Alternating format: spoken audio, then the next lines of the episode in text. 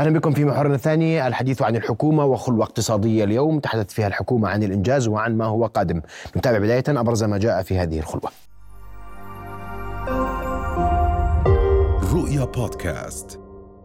تمكنا من أن نحقق نسب نمو حقيقية بلغت 2.7% للربع الثالث من عام 2023 مقارنة مع 2.4% لعام 22 و1.8% لعام 2019 تمكنا من جذب استثمارات أجنبية مباشرة بقيمة 673 مليون دينار أردني إلى نهاية شهر أيلول من عام 2023 في حين كانت قد بلغت مجموع الاستثمارات الأجنبية الكلية الواردة للمملكة الأردنية الهاشمية في عام 22 889 مليون دينار أردني وفي عام 2019 518 مليون دينار أردني. بلغت القيمة الكلية للصادرات الأردنية خلال عام 2023 8.9 مليار دينار. وسجلت انخفاض في هذا الصدد بنسبة 1.5% عن عام 2022 الذي بلغت فيه آه، آه، نسبة الصادرات وقيمتها 9.1 مليار دينار. في حين بلغت 5.2 مليار دينار عام 2019 الانخفاض الطفيف الذي شهدناه في هذه الصادرات يعود إلى انخفاض قيمة صادراتنا بشكل أساسي من خام البوتاس بنسبة تتجاوز 38% وخام والفوسفات بنسبة 21% بسبب انخفاض أسعارها في السوق العالمي. تمكنا من تحقيق انخفاض في عجز الميزان التجاري بنسبة 10% ليصل إلى 9.3 مليار دينار لعام 2023 مقارنة مع 10.4 مليار دينار عام 22 و7.7 مليار دينار عام 2019 بالنسبة للأداء المالي فنحن مستمرون بالمحافظة على الاستقرار المالي.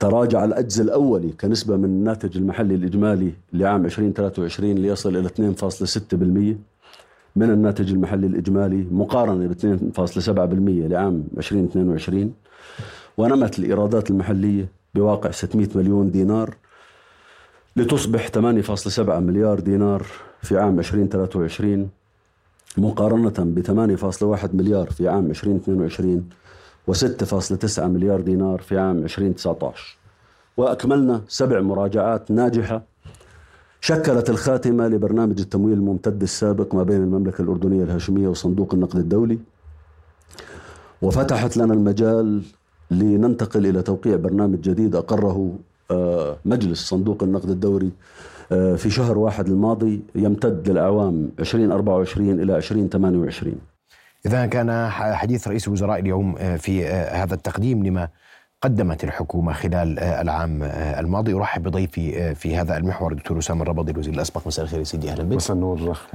سيدي في في نهاية اللقاء كان هناك حضور لجلاله الملك، كان في نعم. حدوث في حديث في نقاط أساسية لكن أبرز ما تحدث به جلاله الملك كان موضوع الشراكة بين القطاعين العام والخاص وتوجيه ملكي واضح بأنه يريد أن يرى شراكة حقيقية بين القطاعين العام والخاص قبل ما أرجع لبعض التفاصيل اللي صارت اليوم. نعم. وجهة نظرك في هذا الإطار لأنه إحنا حطينا قوانين عديد القوانين لكن هناك معضلة على ما يبدو في التنفيذ على الأرض. نعم. آه مساء الخير محمد مساء, مساء الخير لجميع المشاهدين. صحيح حقيقة شرفنا جلالة الملك وسمو ولي العهد اليوم آه بحضور جزء من اللقاء آه اللي تم آه واستمع لعرض آه من دولة رئيس الوزراء على أهم أهم الإنجازات. صحيح جلالة الملك كان عنده حقيقة آه، بعض الرسالات اللي كانت واضحة.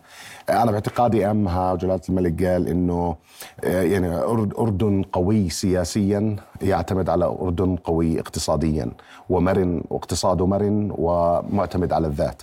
وهاي أعتقد رسالة مهمة جدا أنه موقفنا السياسي القوي يعتمد على اقتصاد مرن وقوي ويعتمد على الذات. آه، النقطة الثانية بجوز موضوع الشراكة بين القطاع العام والقطاع الخاص. آه، على الرغم أنه كان في تشريعات وعدنا قانون الشراكة بين القطاع العام والخاص وتم تبسيط الإجراءات حتى تسرع عملية هذه الشراكة. إلا لا, لا زال بنلاحظ أنه التنفيذ على الأرض بعده يعاني من بعض العقبات وما عم نشوف هذه الشراكة على على أرض الواقع. وهي وهي قضية مهمة للاقتصاد بالتشارك مع القطاع الخاص. وخصوصا أن الرؤية تعتمد 30 مليار منها يعتمد على القطاع الخاص و10 مليار يعتمد على الحكومة. فهذه الشراكة مهمة لتنفيذ الرؤية رؤية التحديث الاقتصادي.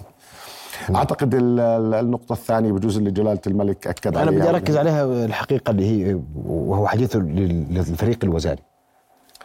أن يعمل الفريق الوزاري معا وأن يعمل في الميدان. نعم. وهذه ليست المرة الاولى يوجه فيها جلالة الملك الفريق بأن يوجه أن يتوجه إلى الميدان أن يخرج من المكتب وان يعمل معا. هذه أيضا نقطة مهمة جدا وفيها رسائل ملكية واضحة. نعم أعتقد إنه وهذا طبعا وهذا ضروري. يعني لو حكاها جلالة الملك قال العمل بسايلوز يعني بانفصال فالوزارات في بعض الأحيان آه، بجوز يعني لا تتواصل مع بعض أو تعمل في بعض الأحيان طبعا آه، كفرق كل وزارة عندها آه، يعني أولوياتها وعندها مشاريعها اللي بدها تنفذها. وفي بعض الأحيان نغفل عن التعاون مع بقية الوزارات والتنسيق بين الوزارات لأنه كل شيء بيأثر على شيء ثاني. يعني الطاقة تؤثر على الصناعة السياحة وال آه، إلى آخره. فالتواصل والتنسيق بين أعضاء الفريق الوزاري قضية مهمة جدا آه، للتنفيذ. وأعتقد هاي كانت رسالة واضحة من جلالة الملك للتنسيق وعدم الشغل بسايلوز والوجود في آه، في الميدان ليس فقط للحديث مع القطاع الخاص ولكن أيضا الحديث مع المواطنين. طيب. بدي أجي وأرجع لبداية اللقاء والحديث كان اليوم عن تشريعات داعمه للاستثمار آه، نحتاج إلى المزيد في هذا الإطار لأنه اليوم إحنا ما حققنا المطلوب استثماريا على أقل تقدير صحيح؟ ولا عندنا ولا عندنا وجهة نظر أخرى؟ شوف آه، بلا شك الاستثمار هو آه، يعني تحدي اليوم وخصوصا في الظروف الإقليمية اللي قاعدين بنمر فيها. آه، تجعل جلب الاستثمارات عملية آه، صعبة نوعا ما. ولكن بجوز الجيد بالموضوع واللي لاحظته أنا هو الترند هو ال ال إحنا رايحين في الطريق الصح بمعنى أنه الأرقام تتحسن ولا تسوء. فهاي كانت اليوم من آه، يعني آه، العرض اللي سمعناه من من دولة الرئيس ومن الحكومة بأنه كثير من هذه المؤشرات سواء بالإنفليشن والتضخم في الاستثمار في آه، العجز الأولي هي في الاتجاه الصح على الأقل وفي ترند في الاتجاه الصح. بلا شك لازم يعني يصير في تعظيم أكثر وشغل أكثر على موضوع جلب الاستثمارات. التشريعات بتساعد بلا شك. ولكن إذا بتحكي مع اي مستثمر التشريعات وال incentives والحوافز هي مش مش بالدرجة الأولى أهم شيء عند المستثمر. المستثمر بده عائد على استثماره وبالتالي لازم نعطي فرص استثمارية للمستثمرين تكون مجدية وتجلب المستثمرين. وال pipeline هذا لازم ينشغل عليه ويصير في فرص استثمارية أكثر نعرضها آه، على المستثمرين والمستثمر بيعرف كيف يفوت بال بال بالإجراءات والهاي حتى لو كانت في بعض الأحيان صعبة آه، بس المستثمرين بيشتغلوا في دول أصعب من عندنا فبالتالي أعتقد الفرص الاستثمارية مهم إنه نعرض فرص استثمارية ذات جاذبية على المستثمرين. بس إحنا دائما بدنا نكون يعني جغرافيا على أقل تقدير دولة جاذبة للاستثمار. نعم. وبدي أقارن في المحيط. أنا بدي أسهل إجراءاتي. نعم. حتى حتى المستثمر يجي عندي إنه في إجراءات في محيطنا باتت سهلة جدا صحيح نعم. صحيح؟ فهو يعني ليش يروح الصعب؟ بيروح السهل. م. وفيها ميزات أكبر. م. فأنا حتى قدرتي على جذب الاستثمار صعبة. م. فما بالك في إطار تعقيدات اليوم قد تواجه المستثمرين؟ صح. صحيح. صحيح لذلك آه انت الحل اليوم. هلأ في بعض الدول يعني في بعض الدول المجاورة في آه، في المنطقة قد لا تستطيع إنك تعطي نفس الحوافز اللي قاعد بتعطيها بسبب الإمكانيات المالية. آه لذلك لازم استراتيجيتنا لازم تكون نجد الصفة التنافسية للأردن. وين وين في شيء بالأردن مش موجود في محل ثاني؟ وبالتالي أنت آه، آه، فرصتك لجذب الاستثمار بسبب هذا الفرصة الاستثمارية اللي قد تكون لها عائد جيد على على المستثمر. آه، بس موضوع السياحة يعني موضوع مهم. بالأردن له ميزة وصفة تنافسية عالية. موضوع التكنولوجيا إحنا بنشوف كثير من الاستثمارات في في مجال تكنولوجيا المعلومات وصناعة الأفلام وإلى آخره. الأردن لها يعني صفة أو ميزة تنافسية أعلى من غيرها.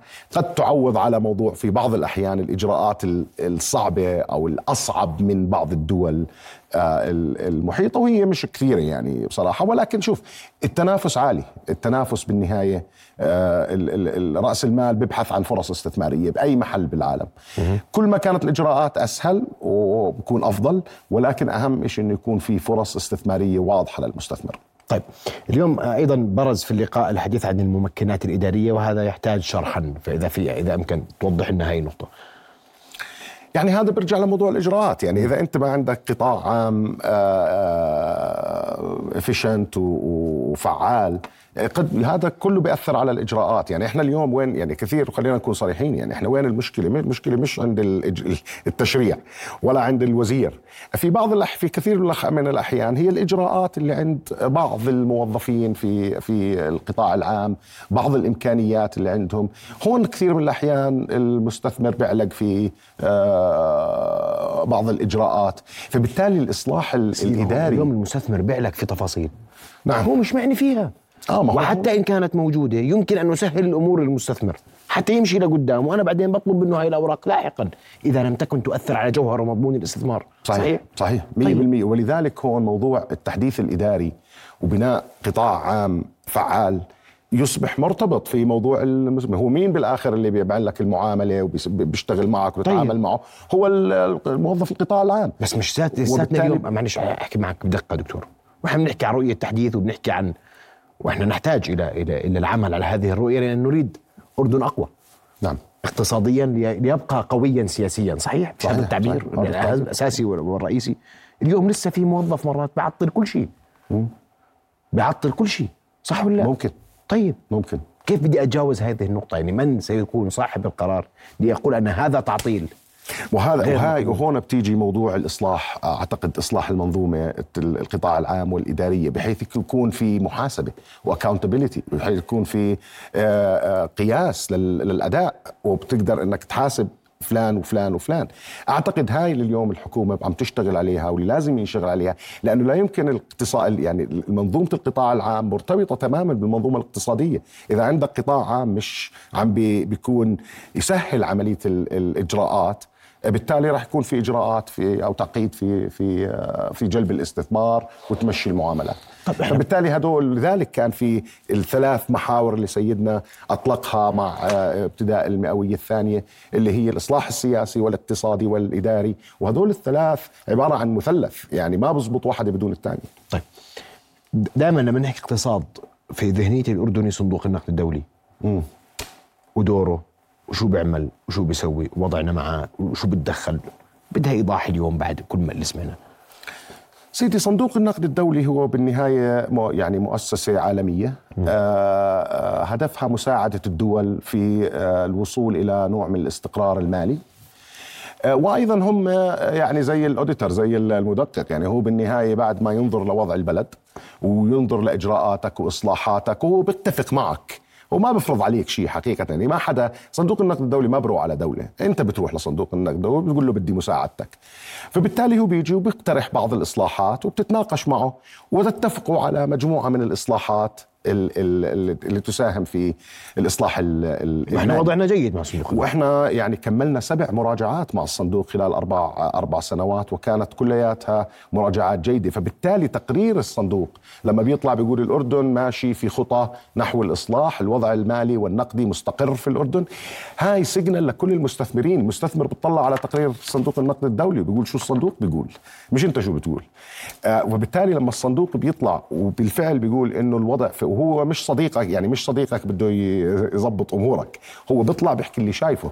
فبالتالي إذا هو شايف إنه البلد ماشي في الطريق الصح بكتب هذا الحكي في ال report تبعه المستثمرين في لا ولذلك ال rating تبعنا في موضوع ال credit والهاي بقي stable على مدى الكم سنة الماضية على الرغم من كثير من الدول حوالينا. كانوا downgraded ونزل ال rating تبعهم. وهذا جزء من العمل مع آه، آه، مع الصندوق والتعاون مع الصندوق لتحقيق الاستقرار المالي. فأعتقد إنه العلاقة مع الصندوق مهمة وبت بتساعدنا جدا في بقاء الاستقرار المالي في الأردن والتعاون والتكنيكال أو الدعم الفني والخبرات اللي بيقدمها الصندوق للأردن في تحسين الوضع المالي والاستقرار المالي وتخفيض العجز والمديونية. طيب بدي أروح لشعبيا شوي وشعبيا بالنسبة للناس الأهم شو وفرنا فرص عمل؟ الفقر البطالة هاي الأمور هي التي تضغط الناس أكثر صحيح فماذا. أنجزنا في, في هذا الإطار؟ آه يعني حسب اليوم اللي شفته أنا من من من عرض الحكومة بإنه آه آه هناك أكثر من 120 أو لا أذكر الرقم بالضبط بس أعتقد 87 ألف فرصة عمل انخلقت في القطاع الخاص أيضا في آه، بجوز 27 ألف فرصة عمل في القطاع العام وبعض الأعمال في الان جي اوز وفي المؤسسات غير الحكومية. آه، فات يعني فوق ال 120 ألف فرصة عمل انخلقت في العام في العام الماضي. طبعا هذا السبب اللي من 22 23 إذا بتطلع على الأرقام البطالة هي شوي شوي قاعدة بتنزل. الآن مش بالأرقام اللي نأملها ولا بالأرقام اللي بدنا إياها يعني 22.1 أو لا زال رقم عالي. وبالتالي ولكن زي ما حكيت لك أخ محمد إنه على الأقل الترند ال ال ال التوجه هو توجه نازل في موضوع البطاله هبوط في البطالة. نعم. آه، وهبوط في البطالة. فيعني تراجكتوري نازل لتحت يعني أمر جيد. آه، ولكن كرقم ما زال رقم عالي ويحتاج نحتاج للمزيد من خلق فرص فرص العمل. نعم. وهذا طبعا مرتبط في في الفقر. نعم. بدي أشكرك كل الشكر دكتور أسامة الربضي الوزير الأسبق على وجودك معنا شكرا جزيلا. شكرا. رؤيا بودكاست.